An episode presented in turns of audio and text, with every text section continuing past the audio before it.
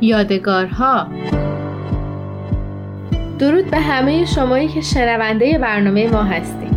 به یک قسمت دیگه از مجموعه یادگارها خوش اومدید.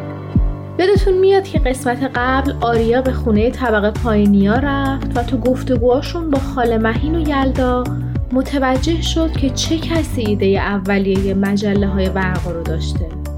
و البته از اون مهمتر براش این سوال پررنگ بود که چطور این ایده به ذهنشون رسیده بود و انگیزشون چی بوده. بریم و ادامه این گفتگو رو تو قسمت سوم با هم بشنویم.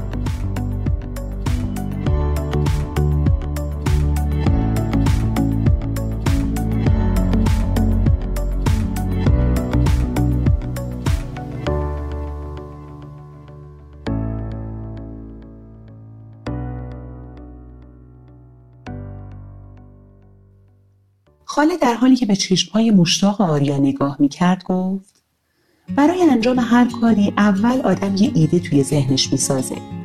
یه چیزی مثل یک جرقه کوچیک ذهنش رو روشن می‌کنه و تصمیم می‌گیره که یک کاری رو انجام بده. به این جرقه کوچیک اما قوی میگیم انگیزه. شاید بشه به یه قایق تشبیهش کرد. قایق هست موتور هم داره توی باکش هم سوخته. یه چیزی یا یه کسی لازم داره که روشنش کنه چیزی که موتور قایق رو روشن کنه و اون رو به حرکت در بیاره اسمش انگیزه است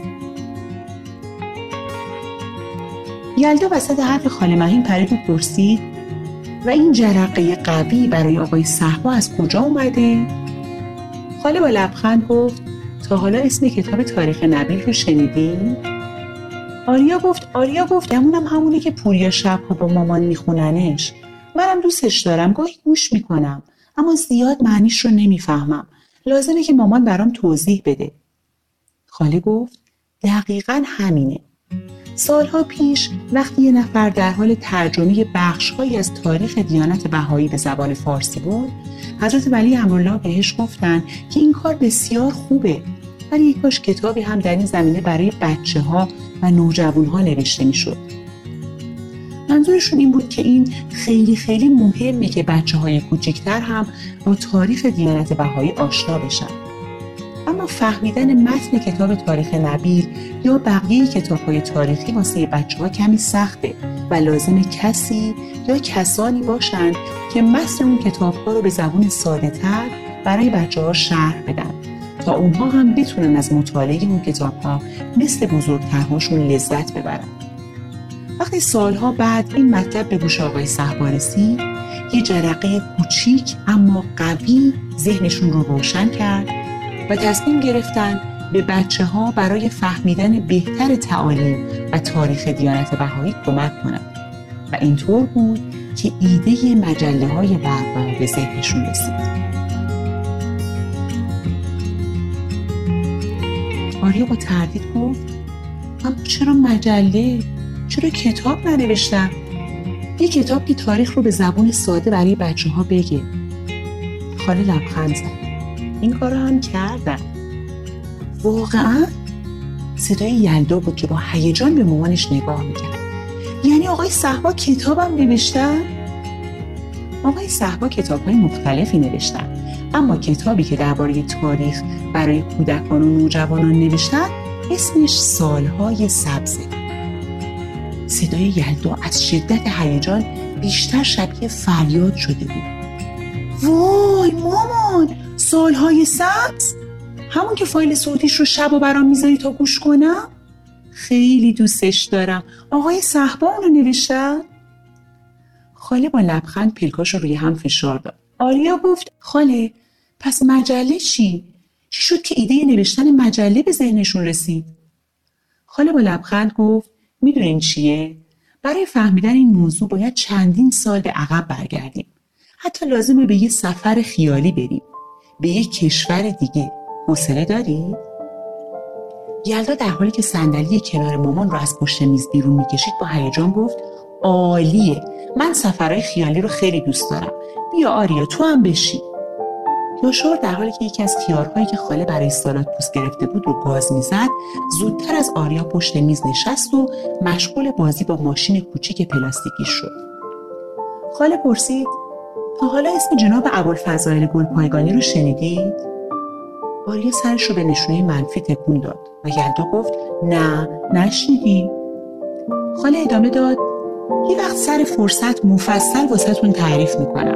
چون ایشون شخصیت بسیار بزرگ و خاصی توی دیانت بهایی هستن. ولی الان براتون همینقدر میگم که ایشون یه دانشمند بزرگ اسلامی بودن که تعداد زیادی از مسلمان ها سوالات دینی خودشون رو ازشون میپرسیدن و اونقدر بهشون اطمینان داشتن که هر کاری که می‌گفتن رو انجام می‌دادن. اونقدر علم و دانش ایشون زیاد بود که حتی خیلی از علما و روحانیون هم سوالات خودشون رو از ایشون میپرسیدن. حالا فکر کنید که همچین آدم مشهوری به دیانت بهایی ایمان آورد. تمام مال و ثروتشون رو ازشون گرفتن و حتی ایشون رو حسابی آزار و اذیت کردن. حکایت های زیبایی از ایمان آوردن و زندگی ایشون هست که اگر دوست داشتید بعدا براتون تعریف می‌کنم. اما الان می‌خوایم برگردیم سر داستان انگیزه خودمون. یلدا گفت یعنی همون موضوعی که یه جرقه کوچیک اما قوی در ذهن آقای صحبا برای نوشتن مجلات ورقا روشن کرد. خاله با لبخند گفت درسته. جناب ابوالفضائل سفرهای زیادی رفتن و همیشه مشغول معرفی حضرت بهاءالله به دیگران بودن. تا اینکه حضرت عبدالبها به ایشون فرمودن که به کشور روسیه برن و اونجا به تبلیغ مشغول بشن. ایشون به شهر اشخاباد در کشور روسیه رفتن. همونطور که می‌دونید حدود 100 سال قبل مردم اطلاع درستی از دیانت بهایی نداشتن. و به خاطر اینکه آخوندها و علما حرفهای بدی درباره بهایی ها می‌زدن همیشه اونها رو آزار و اذیت می‌کردن. در اشخاباد هم اوضاع همین بود. اکثر مسلمانایی که ساکن اون شهر بودن دنبال فرصتی میگشتن که اونها رو آزار و اذیت کنن. تا اینکه یک روز تصمیم گرفتن یکی از افراد مخلص به نام محمد رضا اصفهانی رو شهید کنن. متاسفانه ایشون رو در میدون شهر محاصره کردند و بهشون سی و یک ضربه چاقو زدن و اونقدر مجروحشون کردن تا شهید شدن. حالا دیگه غیر از صدای چرخهای ماشین پلاستیکی یاشار صدای دیگه ای شنیده نمی‌شد. خاله نفس عمیقی کشید و ادامه داد. جناب ابوالفضائل با جناب محمد رضا استهانی دوست بودن و از شنیدن خبر شهادت ایشون خیلی غمگین شدن همه احبای اشقابات ناراحت بودن. چون جناب اصفهانی شخص بسیار مهربون و مخلصی بودند و همیشه به دیگران کمک می‌کردن بنابراین جناب ابوالفضائل تصمیم گرفتن کاری انجام بدن. کاری که بعدها به عنوان اولین دادخواهی بهاییان از حکومت در دیارت بهایی محسوب شد. جناب ابوالفضائل به همراه چند نفر از بهاییان اشخابات سراغ مأمورین حکومتی اون شهر رفتن و جریان رو تعریف کردن و گفتن که این فرد بهایی انسان بسیار پاک و خوبی بوده. و دشمنان در کمال بیرحمی و بدون هیچ دلیل موجهی ایشون رو اونقدر اذیت کردن تا شهید شدن. در طی چند روز بعد از این شکایت دولت تحقیق کرد و برای مجرم ها دادگاه تشکیل شد. مجرم ها که هرگز فکر نمی کردن کسی ازشون شکایت کنه و از اون عجیبتر دادگاه براشون تشکیل بده تصمیم گرفتند فرار کنن اما دستگیر شدن. می‌دونید بچه ها اون موقع بهایی ها رو در ایران خیلی آزار و اذیت می‌کردن. خونه ها رو آتیش می‌زدن بچه ها و بزرگترها رو کتک می‌زدن و حتی خیلی راحت و ساده بدون اینکه نگران مجازات باشن اونها رو شهید می‌کردن. دلیلش این بود که حتی حکومت و مأموران حکومتی هم فکر می‌کردن کار درست همینه و باید بهایی ها رو نابود کنن. بنابراین اگر هم کسی می‌رفت سراغ قاضی و شکایت می‌کرد که مثلا اینها خونه منو آتیش زدن یا یکی از عزیزان منو کشتن قاضی می‌گفت خوب کردن کار درستی کردن چرا خودتو نکشتن؟ واسه همین هم هیچ کس بابت اذیت کردن بهایی ها نگران نبود. هر آزاری می‌تونستن در حقشون می‌کردن. آدمایی که از ایران به روسیه رفته بودن هم فکر می‌کردن دولت روسیه مثل دولت ایرانه و کاری بهشون نداره. بنابراین با خیال راحت جناب اصفهانی رو شهید کردن و تازه مشغول نقشه کشیدن برای قتل بقیه بهایی ها هم بودن. در اثر پیگیری و صحبتهای جناب ابوالفضائل جنرالی که مسئول اداره کارهای شهر اشقاباد بود و عدل و انصاف فراوانی داشت متوجه شد که اونها واقعا کار بدی نکردند و دشمنان بی جهت اونها رو آزار و اذیت می‌کنند. بنابراین حکم اعدام چند نفری که جناب محمد رضا اصفهانی رو شهید کرده بودند صادر کرد.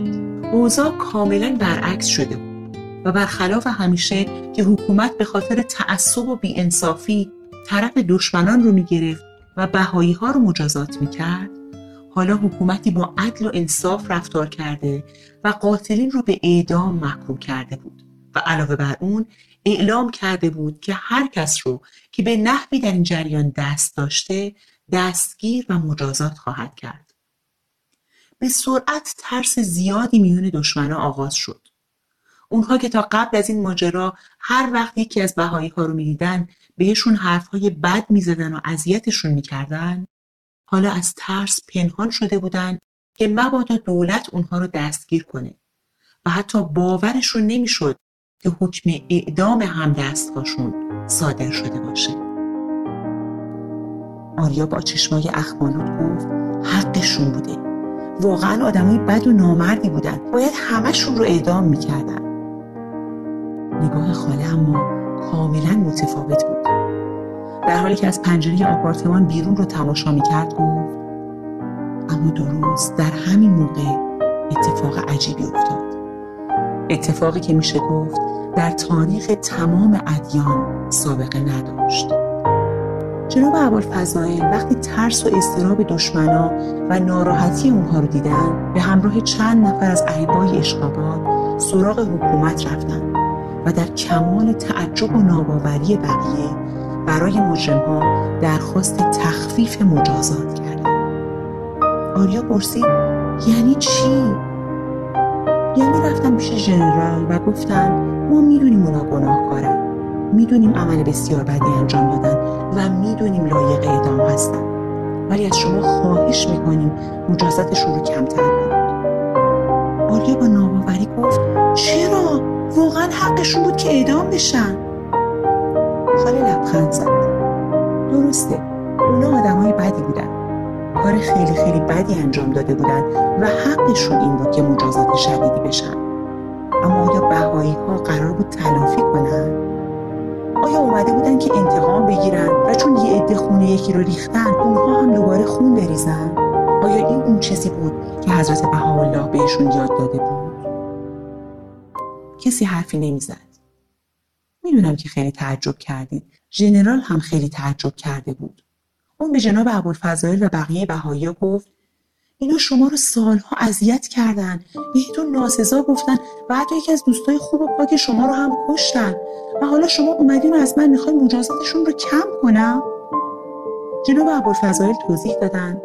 همونطور که می‌دونید بهاییان پیرو حضرت بهاءالله هستند دیانت بهایی برای ایجاد صلح و وحدت بین انسانها اومده.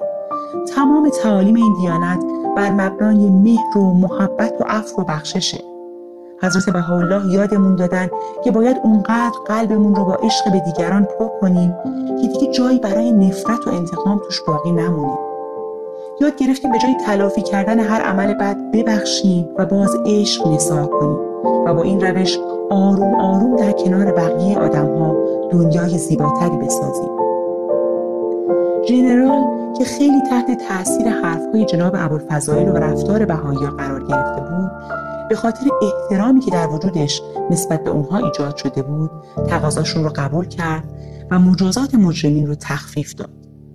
وقتی این خبر به گوش حضرت بهاءالله رسید بی نهایت مسرور و شاد شدن و فرمودند که این اتفاق باعث روشنی چشم جهانیان خواهد شد. صدای زنگ در آریا رو از افکارش بیرون کشید. مامان بود که اومده بود دنبالش. چقدر زمان زود گذشته بود باورش نمی‌شد. ذهنش پر از سوال بود. هنوز خیلی چیزا بود که جوابشون رو نمی‌دونست ولی نمی‌تونست فکرش رو جمع کنه. از خاله تشکر کرد و بعد از خداحافظی با یلدا و یاشا همراه مامان راهی طبقه بالا شد.